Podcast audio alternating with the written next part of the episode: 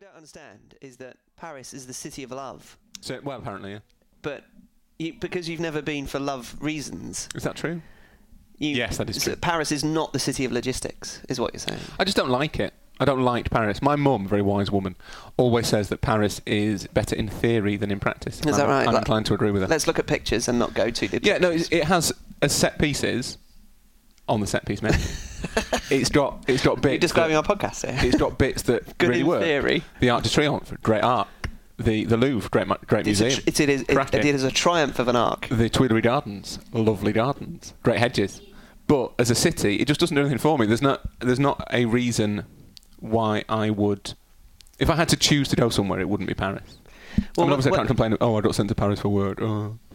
That's not much of a complaint, is it, really? But if you want to work anywhere, if you were sent for a Champions League match anywhere, where would you choose? Rome. Or Florence. Maybe Florence, yeah. And if you had to go for a meal anywhere, where would you go? We'll stick to Europe. Bologna. And if you had to go for... Or Valencia. If you had to go for the culture... Define culture. Okay, well... like points of interest? No, that's sightseeing.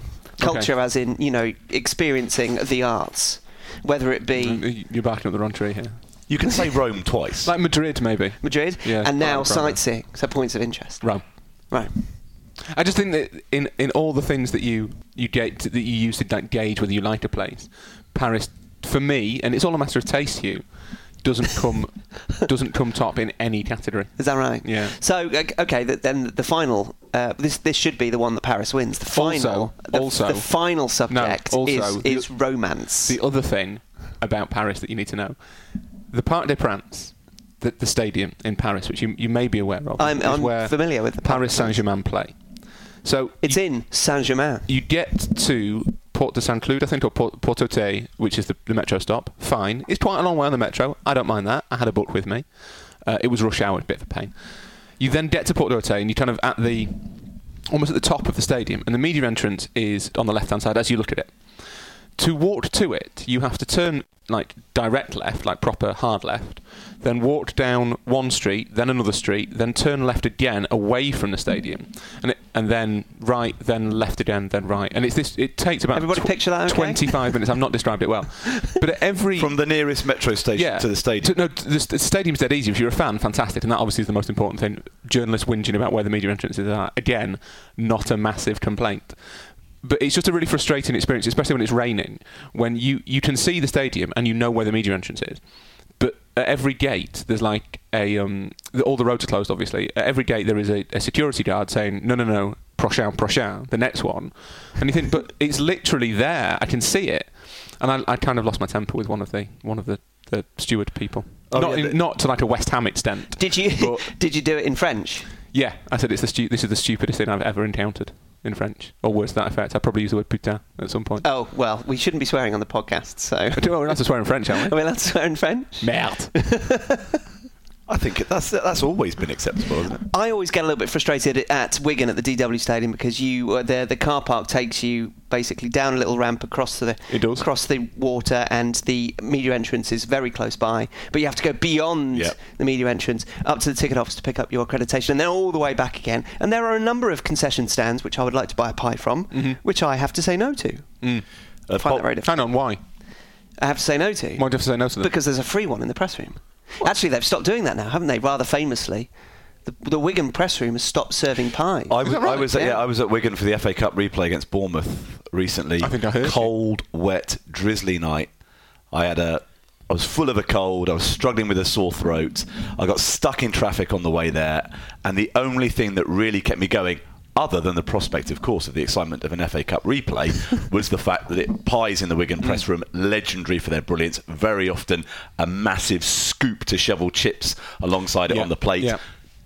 Got there, nothing. What's the point in Wigan if they're not serving pies? Well, these are postcards from Paris and the DW Stadium, and both, unfortunately, have suffered a little from the storytelling. Wigan, again, better in theory than in practice. That's true. If you were to compare... No, let's not compare Paris and Wigan too many times, because for food, Wigan. For sightseeing, Wigan. They've got a pier. There's an Orwell link, isn't there? Yeah, exactly, for culture. Yeah. No, I meant between Paris and Wigan. For the impact it's had on literature, yeah. Wigan probably. Between Paris and Wigan, there is an Orwell. Maybe if PSG played Wigan, that would be an Orwellian derby. Between Paris and Wigan, there is a lot of miles. Yeah, that's true. And that is all we can say about it. Welcome to Set Piece Menu, the podcast where four friends talk football over food. The food is from the oven. It has been baked by a combination of Rory Smith and me, Hugh Ferris. The gingerbread is sensational, so thank you to Rory for that. That's all right. The orange layer cake it's basically cast-offs from Mother's Day. Yes. So you made it? Yes, I made it. It is a Mary Berry recipe. It's amazing. For all people not in the UK, Mary Berry is the kind of person who you get cake recipes from. Mary Berry is the woman you would like to be your grandma. She is the Martha Stewart of the UK. Because she does have a book about household tips as well. Oh, does she? Yeah. But she's never been jailed. No, that's true. Where to put your towels and things like that. So the mother-in-law and the sister-in-law and the sister-in-law's mother-in-law all enjoyed on Mother's Day. Because we have Mother's Day in March, I think, in a lot of other countries at a different time of year. Is that right? You made that? I made that, yeah. That's amazing. Why is it amazing? Because I thought it was. I assumed when I was eating it that it was shop bought. Oh no, I could tell it had been homemade. I just didn't think it had been homemade in Hugh's house.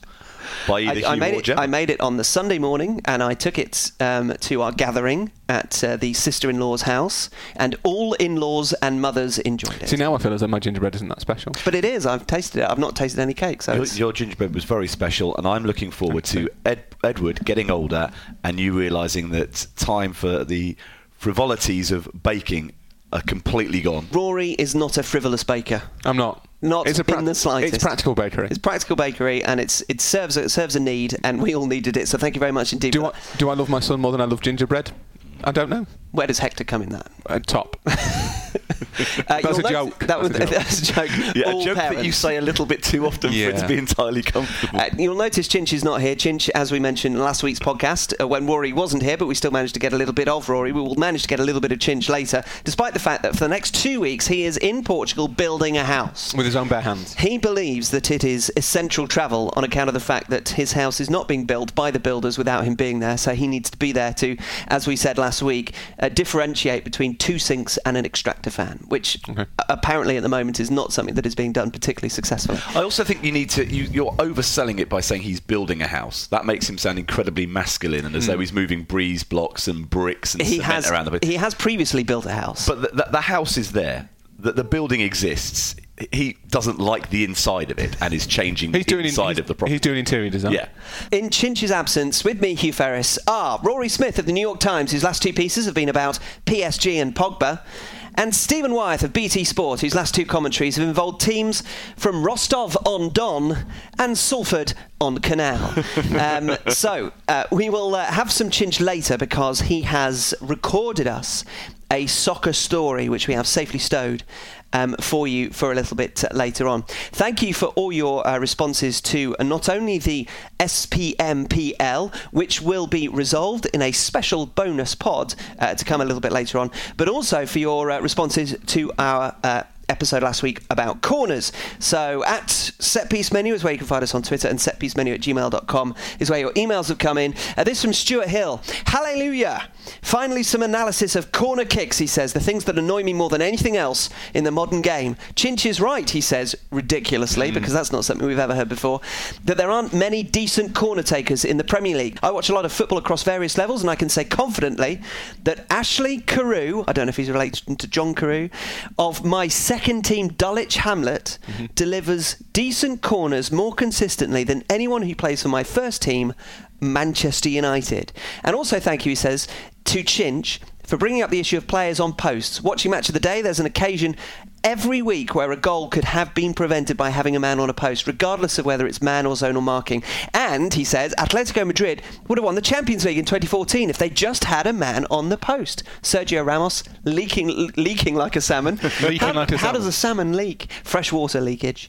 And it just went in just inside the left-hand post, didn't it? it really, if you had had a man on the post, he would have slashed it away, yeah. Slashed it away probably into the top of the net and looked like a fool. So, you know, a significant contribution from Stuart. Chris Walker has got in touch on Twitter at Japinho. Best corner taker ever, Sinisa Mihailovic. Yeah, correct. Yeah, we've had a couple of those, yeah. Also, underrated tactic of corners, says Chris, taking it so quickly that the defence cannot set up an advantage is with the attacker. Totti did this and it caused mayhem. I wasn't going to include that, but I did on account of the fact that it mentioned Francesco Totti. Rory could say just the... No, but that's right. I quite often think, and obviously I wasn't here for the corner special. But you still contributed excellently. But I do often think it's odd that everybody... There's this sort of weird consensus that we're all going to wait around. And I don't know whether does the referee have to whistle for the corner to be taken? I don't know if he does. And it's very odd that everyone says, right, well, what we'll do is we'll take 45 seconds. Wait for the two centre backs. You get all your fellas back, yeah, and we'll go at it man on man rather than thinking, as Totti did, yeah, we can get an advantage. And finally, Adam, who's at 352 on Twitter. For left-footers, I have to say Chris Brunt. This is talking about the best exponents of corner-taking at the moment. And for right-footers, James Ward-Prowse. But king of them all has to be the ambidextrous Santi Cazorla. And this is from an Arsenal fan who has a picture of an Arsenal player in his avatar. He's right, that Cazorla's better than most. Or him in an Arsenal shirt, I should say. Better than most top six. I think corners get worse the higher up you go the league. I think better teams are worse at taking them. Because they need that. I think, as Chinch made the point, because they need that tactic the least. Yeah. The better teams have multiple ways in which they can score a goal. Teams down the bottom, those set pieces around the penalty area are often the best opportunities they get to put the better team under pressure. But I also wonder whether there's an element of, and this may be something that Chinch touched on as well, I tried to listen to the podcast but for some reason couldn't. Did it not work in Paris? No, it was undownloadable. No, do you know what, I tried that's one of the reasons I really dislike Paris. I listened to the podcast whilst walking Hetzer, as we all know. And tried to download it, and for some reason it kept saying episode unavailable, which it's doing with a lot of my podcasts at the moment. Not right. Just Set Piece Menu. First of all, you need to upgrade your software. Oh, is that right? Sometimes you need to get rid of the app and reload the app. Oh. But thirdly, I think it's got something inbuilt which says that if you're not on it, then you don't get to listen to it. Oh, right, fine. So yeah. No, you've also got to listen to the episodes that you are on, which Rory sometimes refuses to do. Generally refuses. Don't like the sound of my own voice. I've not made my point. At Set Piece Menu and setpiecemenu@gmail.com is how you get in touch to make your points a little bit quicker than Rory can. I've now forgotten it. No, it's the better teams are trying to do something specific. I think the lower teams are just swinging it in and seeing what happens, which is why it looks like they get more into the danger area rather than the better teams are aiming for a specific player within that danger area. I think that is the problem. We shall put corners in a quadrant-sized box for now. But our subject today is prompted by, but is in no way restricted to, a conversation about tying a yellow ribbon around a new £1,100 D-squared Parker. Pep Guardiola was fined £20,000 for wearing the ribbon, which is in support of imprisoned pro-independence politicians from his native Catalunya. We're going to say Catalunya rather than the anglicised Catalonia. How do you? No, I said Catalunya. Catalunya. There we go. According to the FA, he is wearing a political message, which is something of a clunky phrase, and that contravenes their kit and advertising regulations. Also, recently, the FA lobbied FIFA to change their rules on wearing the poppy, which, for those outside of the UK, is a commemorative emblem for those who lost their lives in the two world wars, or is it just fighting for the country over the entire history? I think it's now everybody. Now everybody, which had been considered by FIFA a political symbol and therefore against the rules and subject to a fine.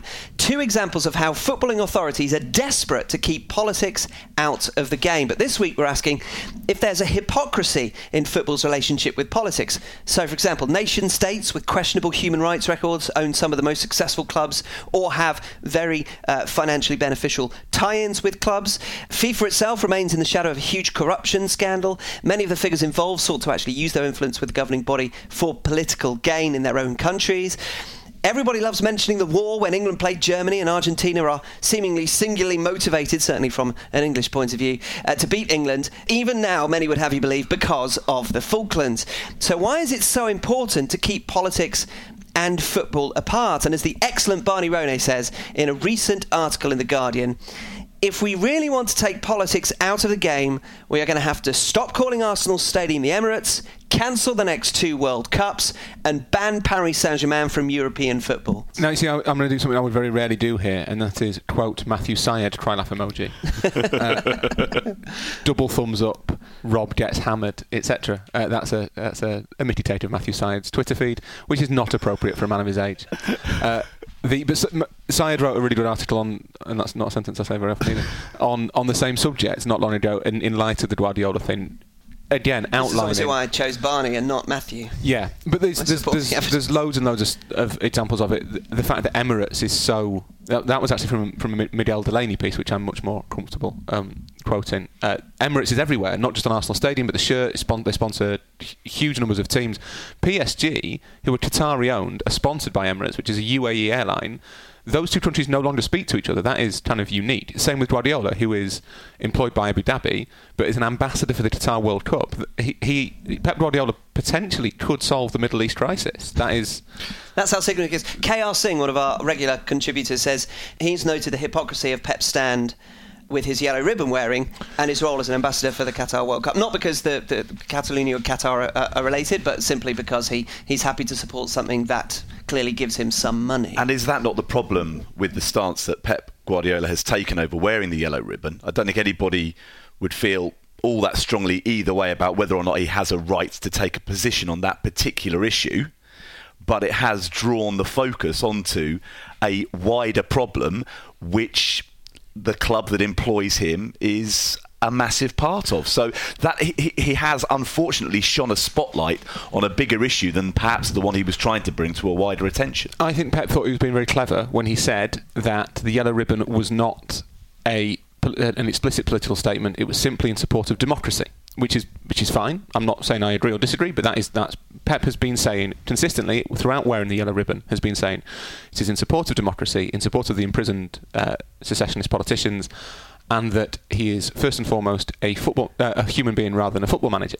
Fine. He says, it's a human thing to want people to have a right to express their identity and to have a vote. And that has always been Barcelona's point of view, the club, and it has always been his point of view in terms of the fact that he has never actually explicitly come out for independence, simply for the right of those to self-determine. And that is all absolutely fine, except that when you say this is principally a human thing, it's not specific to this issue that I'm a human being, I'm not a football manager.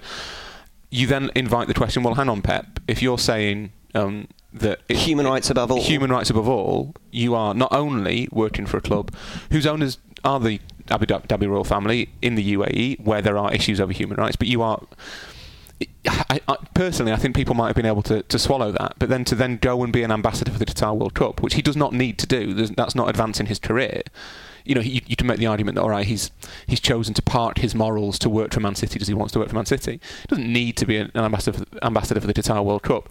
That has then opened him up to those questions. So when he sits there and says human rights above all, you then have to say, well, hang on, why only human rights in Catalonia? Why aren't you bothered by human rights in Qatar and the UAE? To which Pep's response when he was asked at Wembley was, every country chooses the way they want to live. Yeah. And that is not a response. And I have a lot of respect for Pep, and I'm sure he's a more thoughtful man than most. He's probably a more thoughtful man than me. But I don't think he's thought... I genuinely don't think... I think what that has exposed is that he's not thought his position through. And a lot of Manchester City fans have leapt to Pep's defence. And again, not we're only picking on Pep because he has shone a light on his particular contemporaneous issue. Even though we are timeless, it is a contemporaneous issue.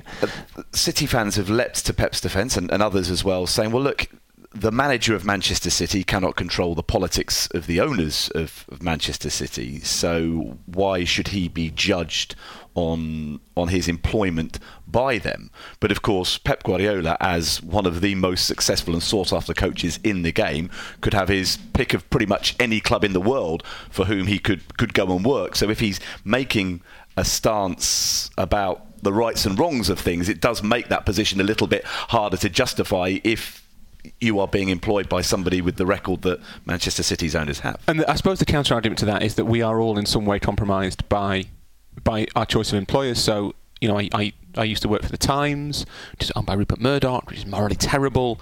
A lot of people seem to think that Rupert Murdoch controls all newspapers, which is really interesting. It's quite hard to argue with them. But you know, you see people being accused of selling their souls because they work for the Daily Mail or the Telegraph or the Sun or whatever. And I guess certainly in the media, a lot of the sort of holding companies that own these things, own these outlets, aren't morally pure. But then I would guess that applies in quite a lot of the corporate world, probably quite a lot of the retail. You don't have a go at someone who works at Sports Direct because they're working for Mike Ashley. No, people need to make money. The difference with Pep, I think, as Steve says, is that does he need to work? If human rights are above all for him, does he need to work for a football team owned by Abu Dhabi? I suspect he doesn't. A lot of fans were critical of journalists who were speaking up against Pep Guardiola's position by saying, well, look, who employs you? You work for the Daily Mail. And those journalists were making what seemed like a fairly reasonable point back to saying, well, look, hang on a second, what I earn from working for the newspaper who employ me, which you may or may not feel is, you know, a acceptable employer, puts food on my family's table.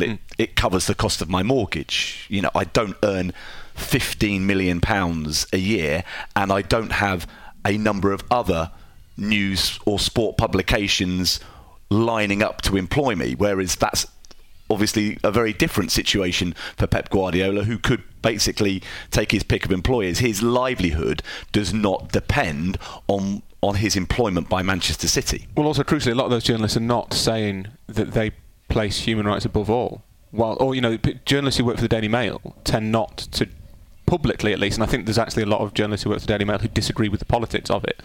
But there's very few journalists who work for the Daily Mail who'll say, you know, I think the most important thing in the world is unfettered immigration. There's no hypocrisy. So I don't agree with the politics of the Mail or the Sun or the Telegraph, but I accept that they have a right to have those politics, and the people who work there have a right to have those politics. The problem comes when you take a public position that is antithetical to your actions. That's the problem that Pep has got, and it's not a Pep-specific thing.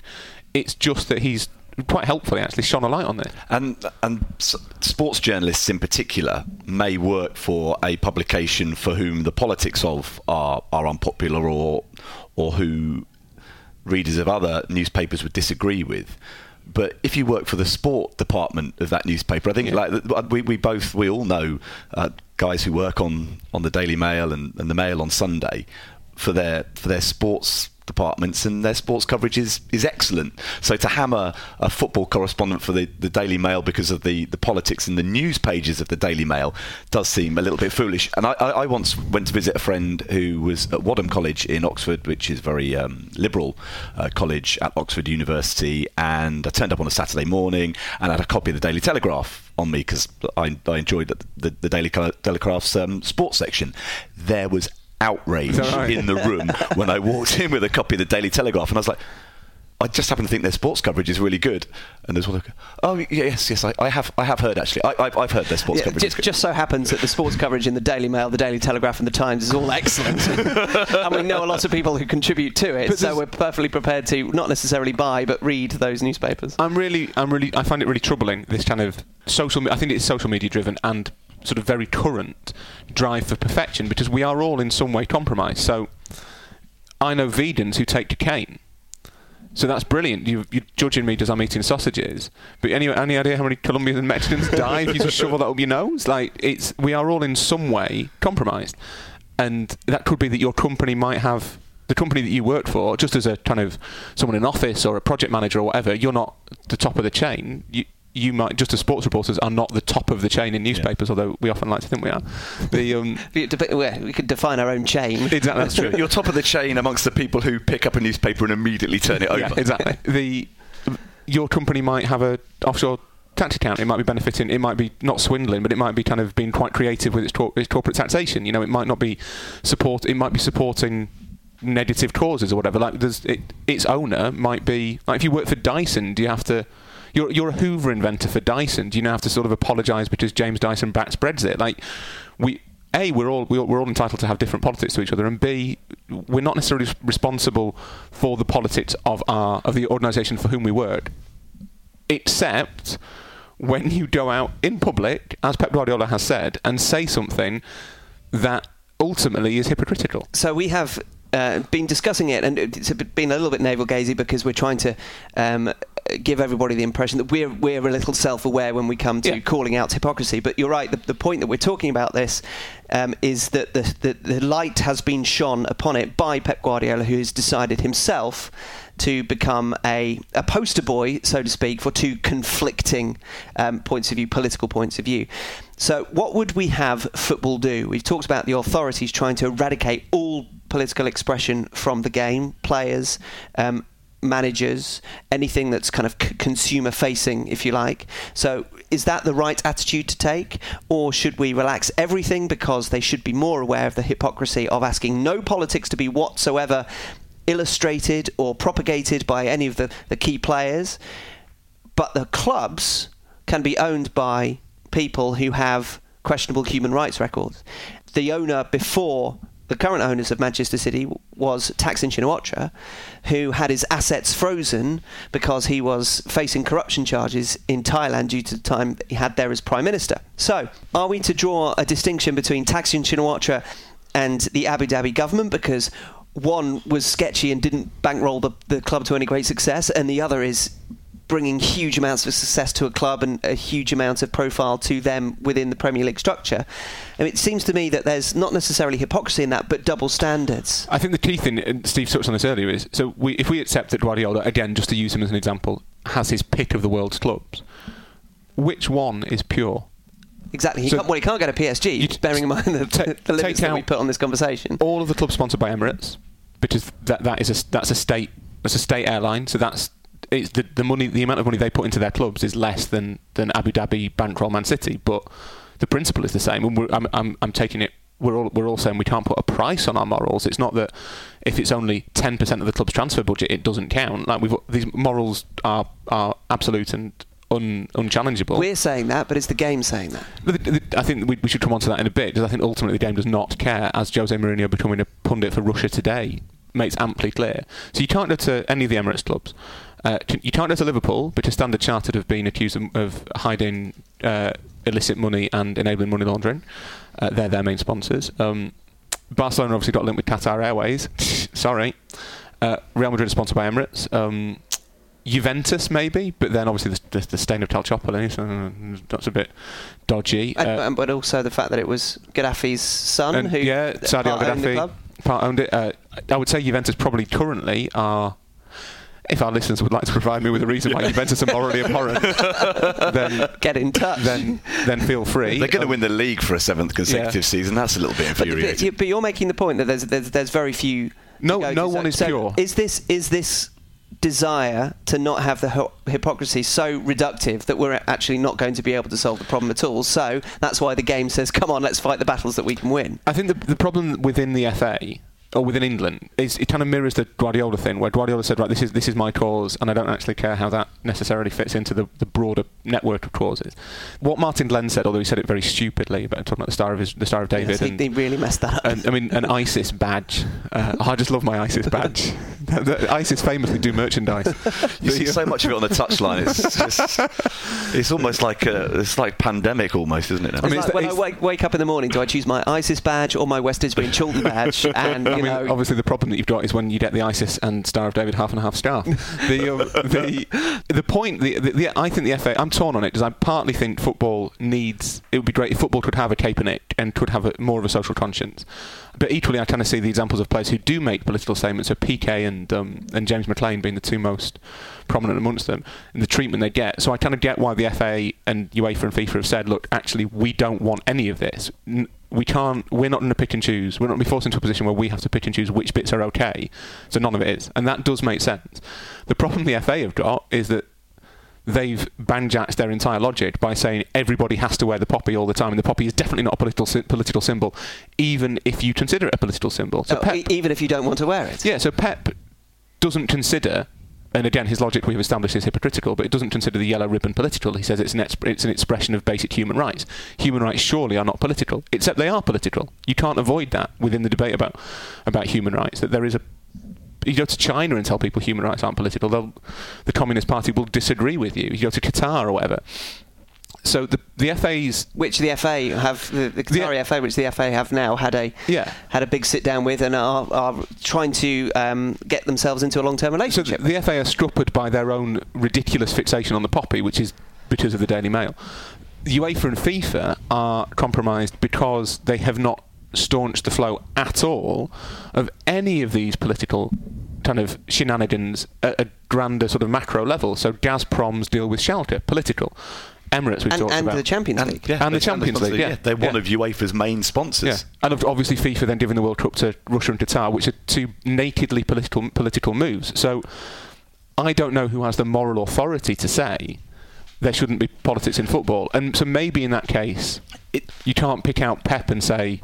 this is, or does, you know, he's bad because he's doing this. It's an inherently political environment. That is small fry compared to the issues that we've just been talking about. As you've touched upon, it is unfortunately absurd that the governing bodies of world and continental football say that they don't want political interference in football, whilst the people flooding the money into the game are companies or countries with political influence.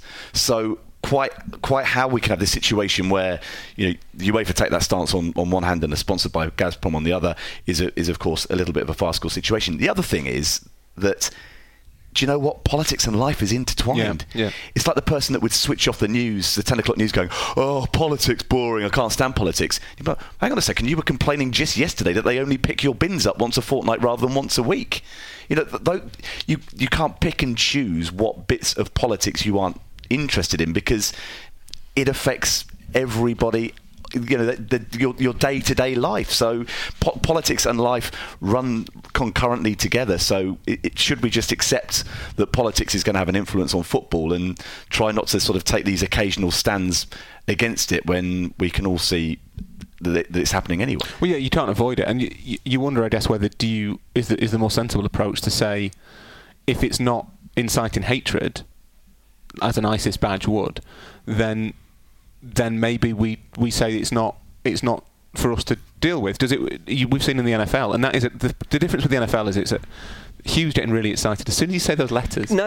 He's had his hand up for about 30 seconds before you said NFL. Oh. Two people have contributed to this conversation, and they have contributed to the exact last two things that we have said. Okay. So that's why I was excited. Go on. To have their opinions inform our debate. Go on. You read out the words you've got written down there, Hugh. Well, firstly, Alan Shepherd got in touch, and this is the point of view from the fans, and you were saying how difficult it was for those people who've set up a moral stance of their own. How do they then engage with a game which seems to not reflect those beliefs that they have? So Alan Shepherd says, I love football and also try to be a socially responsible person. Is this possible? With the next two World Cups built on foundations of corruption and slave labour, am I indirectly supporting these regimes if I turn on my TV next summer to watch, and he gives an example of Colombia against Senegal, which is obviously one that he's very much looking forward to. This isn't, we should find out the date of that and let everybody know.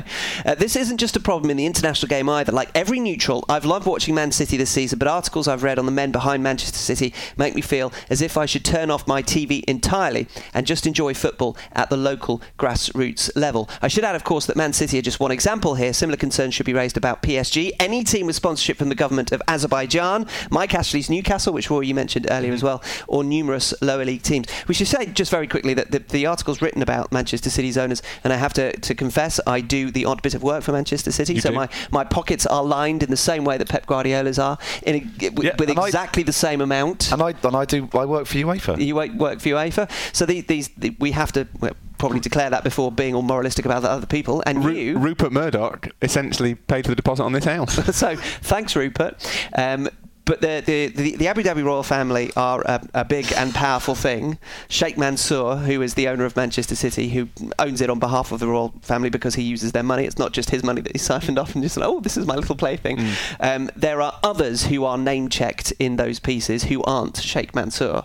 So by association, yes, because he is part of the Abu Dhabi royal family who have a regime that runs a country, but not him specifically, we should say, has been named in any of these articles. I think I should probably do that, not because his money lines my pockets, very, very small pockets, which are very holy, but just to be factually correct at this point. So that's what the kind of the fans aspect is. Do the fans think that they should follow football when they seem to butt up against so many of the organisations, the governing bodies, the clubs, the countries that host these tournaments that seem to be everywhere and make it very difficult for you to sit and watch without any sort of double standards being at play.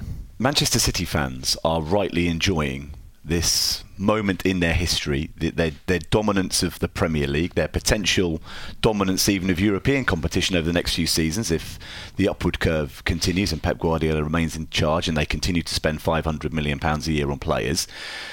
And do you know what? Why shouldn't they enjoy that? They've had some pretty miserable times. They've dropped down in very recent memory to the third tier of English football. They've been the second best team in Manchester for pretty much a majority of the 20th and 21st century. So why shouldn't they enjoy this opportunity to be the big dog and to be winning some silverware? They've got a long way to catch up. So it would be a little bit churlish, wouldn't it, to say to them, so you shouldn't really be, this is a dirty success, isn't this? This is dirty money is paying for this success, so you shouldn't enjoy it. And then the hypocrisy comes into it, that fans of other clubs complaining about this almost like financial doping of football that's enabling Manchester City to have all of this success. Because surely there's not a fan of a club in the land that doesn't wish that the money from Abu Dhabi hadn't instead been invested into their club. They would change their opinion based on the amount of success that came their way. But also, how far down the league do we have to go to find a club? Does obviously it can't be Chelsea. Does that if Abu Dhabi's money's dirty, then Abramovich is certainly questionable. Manchester United, obviously owned by the Glazers, who a lot of Manchester United fans have a problem with, where the Manchester United money comes from. Trump donors, Liverpool, obviously, as we mentioned, Standard Chartered, Arsenal, obviously there's the Kroenke side of it and the Usmanov side of it. Spurs, I suspect you could probably make a case that Joe Lewis, who is the ultimate owner, doesn't pay quite as much tax in this country as he might do. So how far down do we... I'm not saying anyone's doing anything illegal, by the way. I'm just saying that none of these clubs are run by church charities. Well, even in the last few days... I've heard a few bad things about church charities, by the way. Well, absolutely. Terrible. Like parish councils. We've had the situation in the last week or so where...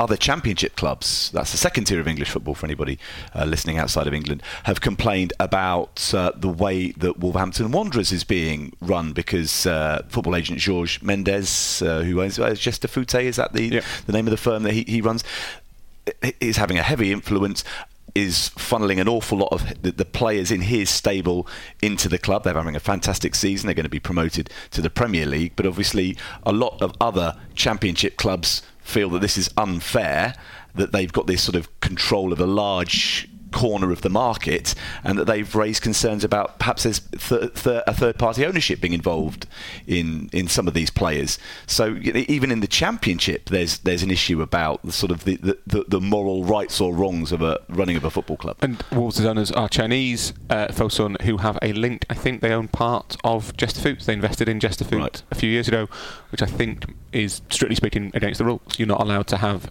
an ownership group are not allowed to have an interest in an agency, and vice versa. So, there's a moral question mark there. The other thing that I think that's really important to say, and we've tried to be self-aware whilst having this conversation and admitting to our own kind of compromises, but where do you draw the line in answer to Alan Shepherd? Where do you draw the line if you say, right, I'm not watching football anymore because it's too political? Fine, that's your call. If that's what you want to do, that's brilliant. Are you going to start not buying certain foods, not shopping in certain shops, not using certain banks? Not watching, obviously you can't have Sky, and I imagine you can't have Virgin.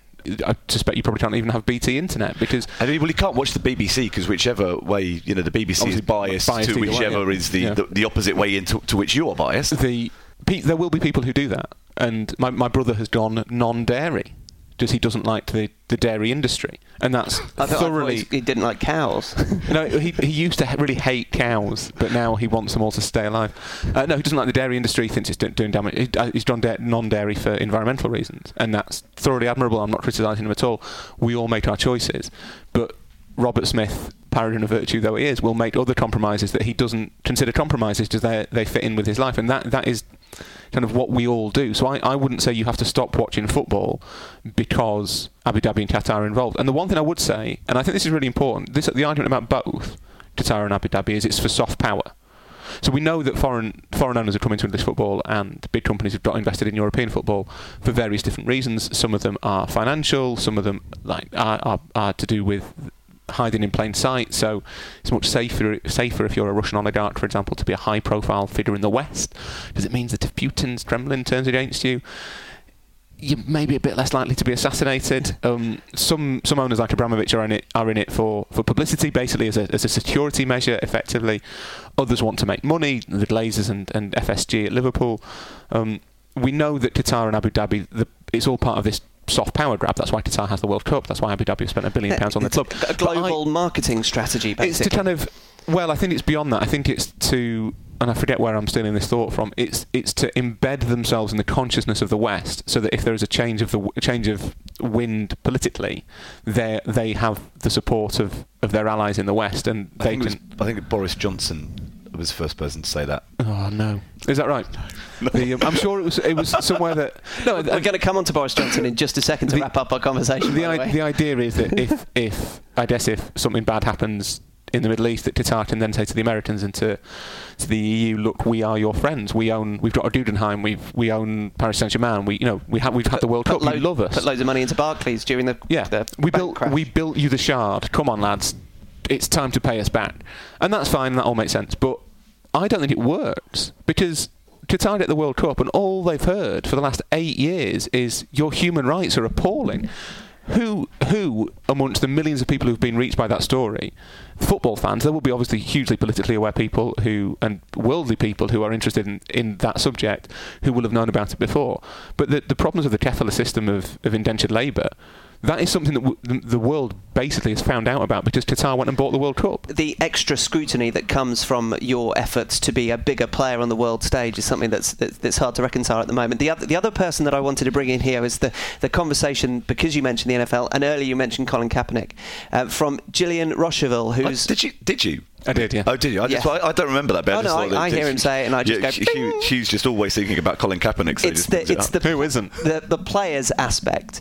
And Gillian says, I'm definitely not one of those keep sports and politics separate people, as I believe that people in privileged positions can use their platforms to raise awareness of social issues. However, I'm having a hard time envisioning something similar to the Take a Knee protests happening in the Premier League. Do you think the higher stakes of the Premier League make it difficult for players to take stands for issues they believe in? Which is another way of saying, and this draws us back to the beginning, if you're getting paid enough, do you allow your morals to slip somewhat? No, Kaepernick didn't, and Kaepernick staged the protest, and it became a movement, and we've seen the same. But he wasn't playing at the time. No, but LeBron was when they did the hoods up after the shooting in Florida. So that I think, and this is just a guess, it's a closed system.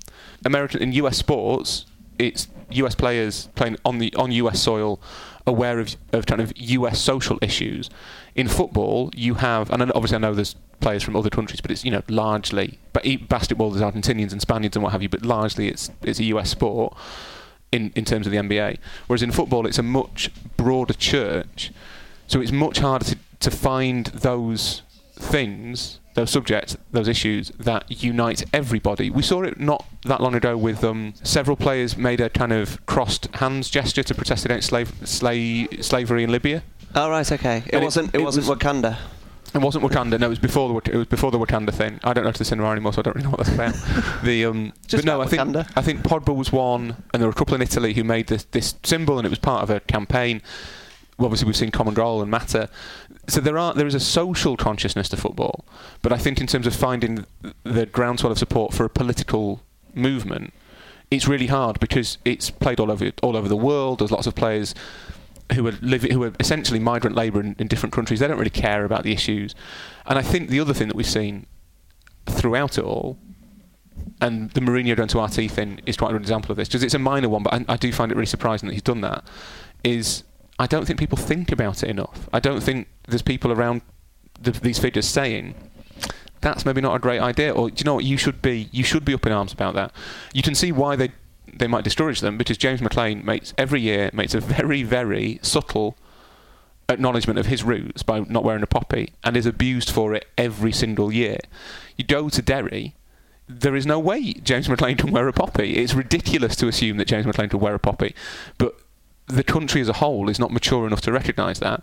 So I wonder that will put players off. But I think the crucial thing is a lot of them, the vast majority, they are apart from these issues, the players. the players, certainly from the American sports point of view, the players will probably feel very differently depending on the way their sport is structured traditionally, with the kind of people who run the sport, and also the way that they feel they have agency, which is something that we've talked about a lot, a word we've used a lot on Set Piece Menu, that if you're in the NBA, the tradition is that the relationship between the commissioner and the players is a very open one, and there is a line of communication, there is an understanding that the players have incredible value and roles.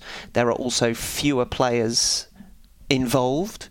In the NFL, one of the criticisms is that there is no line of communication between the commissioner and his players. The players are seen to be a lot more like workers, not participants, contributors, partners.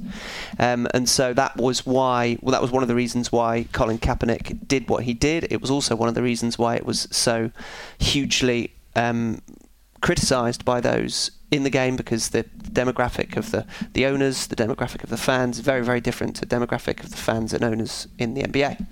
Let's finish by talking about something slightly lighter, which is something suggested recently by Boris Johnson, that England should, or maybe should think about boycotting the World Cup because of the political, ethical, moral difficulty faced with the England team going to Russia. Can you ever imagine anything like that happening? Is there a genuine path to England as a nation thinking, we are going to stand up against what we feel is politically, morally anodyne? We are going to not go to the World Cup. No, because as we've already discussed, football will tell you that there is no political influence in football. Football and politics are two separate things. So the FA's position would be that they were there representing England as a football team. And this was not... That makes no political point whatsoever. Exactly. And it was not... But by being in Russia, England was not somehow...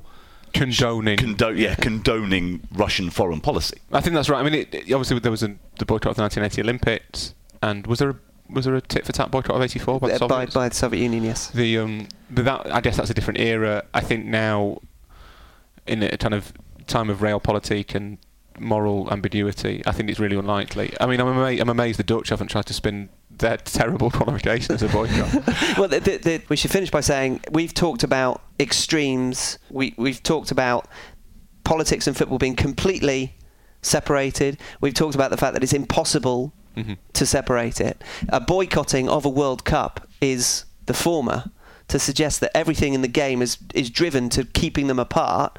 That would be the end game, wouldn't it? And yet, in providing an end game of that, we shall not do that, is to play a part in the second point, isn't it? Yeah, you're saying everything should be separate, and to do that, you're making a political statement, which is kind of the problem in a nutshell. There we go. That was 15 seconds instead of 50 minutes. It's a terrible shame that we couldn't have Chinch's feelings on politics and football, hypocritical, not moral rectitude, all these things, because I know he has very developed thoughts. But in his absence, it is still time for Nevermind Jackanory, What a Soccer Story, when Andy tells us a tale from his playing days with all adult behaviour and libel-worthy details removed. So, Andrew, in the ether, somewhere, over to you. What I always like is a Chinch soccer story that I didn't actually know had occurred. I always imagine you... what? Just sitting by a fire with a large armchair. Just in a pair of underpants? Just in a pair of... Well, actually, yeah, that wouldn't happen, would it? So, you know, with everybody having that in mind. Yeah. Continue. Well, I was told this happened to me, and it's quite a big thing, so I'm quite surprised that I didn't know this had happened. I'd ruptured my ACL in my left knee and had been out for 6 months, so I worked incredibly hard to get fit again. So the start of, it must have been the 1998-99 season, I'd come off the bench against Bolton for Everton. For the big comeback? For the big comeback, but that's just as a substitute. Were there tears? For most of the other Everton players, they were very disappointed to see me back. The 98-99 season is always remembered, by the way, for Chinch's heroic comeback from injury. It is, but that was my first appearance as a substitute. 0-0 draw against Bolton, say no more. My first start after this long-term injury was against Derby. George Burley's Derby. George Burley's Derby? Steve? Possibly? Possibly. We'll say it is. We don't really know. The problem was... You don't really know this happened. My first start, I got sent off. Those attacks... Yeah, but I didn't even know... Oh, and here it is. Oh, man alive. Here it is. Is it back? Oh, good Lord. It's awful, isn't it? Absolutely hacks down. Well, hang on, should we not get Chinch to commentate on this as he would now? Yeah, but the thing that I'm not pointing the finger at other Everton players, but I'm going to point the finger at other Everton players. They're Gary Speed there saying, don't worry, Chinch, you absolute fool, you're off. You untucked your top as if to say, that's my day done. But do you see my reaction? I do love the untucking of the shirt. That is like standard, isn't it? I've been sent off. The first thing I must do is roll down my socks and untuck my shirt. Two other Everton players have missed tackles. I was clearly doing their job for them. I completely take out the man. But the thing, I didn't remember. Was it Paul Pescacilido? It's interesting there that Nicky Barmby and I think Graham Stewart have gone to plead your case. Not really. They said you should have sent him off sooner. But how can you not remember after a long layoff? You think it'd be etched in your mind, your first start after that long layoff. I got sent off, and it's something that I had to be reminded, thank you, Steve, had actually happened. The worst thing about it is that you had just recovered from a very serious injury, and you deserve great credit for doing so. Yeah. And the first thing you do is to try and inflict serious injury on Paul Pescacilido. Well, who never played again after that day. If you were commentating on that, would you say there's malice in that challenge?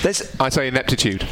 That as well. For a professional foul, there's a little bit too much physicality in it. It's a nasty one, I think you could have just tripped him. I don't think you needed I don't think you needed to go in shin high. I tackled with the wrong leg. I tackled with my left leg as well. I can't tackle with my right. I couldn't pass with my right foot. How many times did you get sent off in your career? As far as I know, it was twice. So 50% of your red cards you've forgotten. The other one I do remember, that was only when I was about 18 years old for verbally abusing a linesman. I'm ashamed of that. What do you say? I clearly can't tell you. I might have said, linesman, that's a terrible decision. That was definitely our throw-in. What do you think I said to him? Did you question his integrity? His integrity? Did you accuse him of being... legitimate birth? But I was so angry. But, you get in the dressing room and you think... He did have a point, But I've been booked for a terrible tackle and then verbally abused the linesman. Off. He doesn't swear much, Chinch. I'm surprised at him.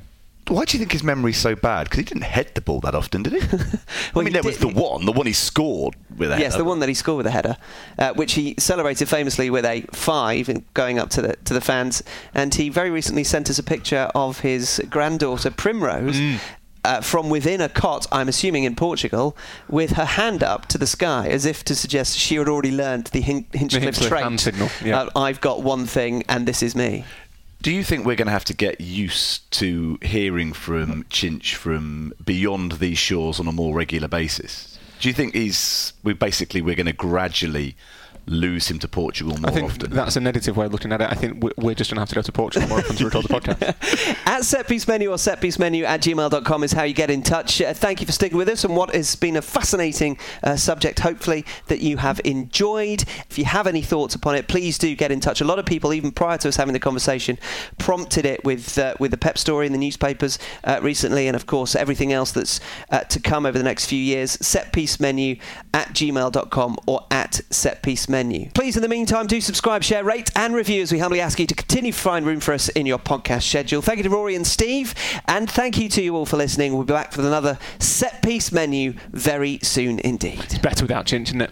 Well, we when we do something serious and Chinch is here, he tends to employ the role of asking questions because he doesn't really understand very much. Oh, that's me. Which is very useful because I don't understand very much and I'm so fascinated by the conversation that I actually forget to ask questions. Well, that's a lie. That is a barefaced lie, that is. I think it's absolutely true. I gave you cake, let me have the lie. It was really nice. I'm amazed you made it. I feel really bad about my gingerbread now. Well, don't feel bad, it's excellent. Really I'm going to ice it. We can get to the gingerbread now. I'm going to ice it and put some Smarties on it. Well, it's left on the side, I'm eating it. Good luck getting the icing and the Smarties on a gingerbread before it's all gone. That's the only. And next up is an Uzbek flatbread. That's my next baking thing.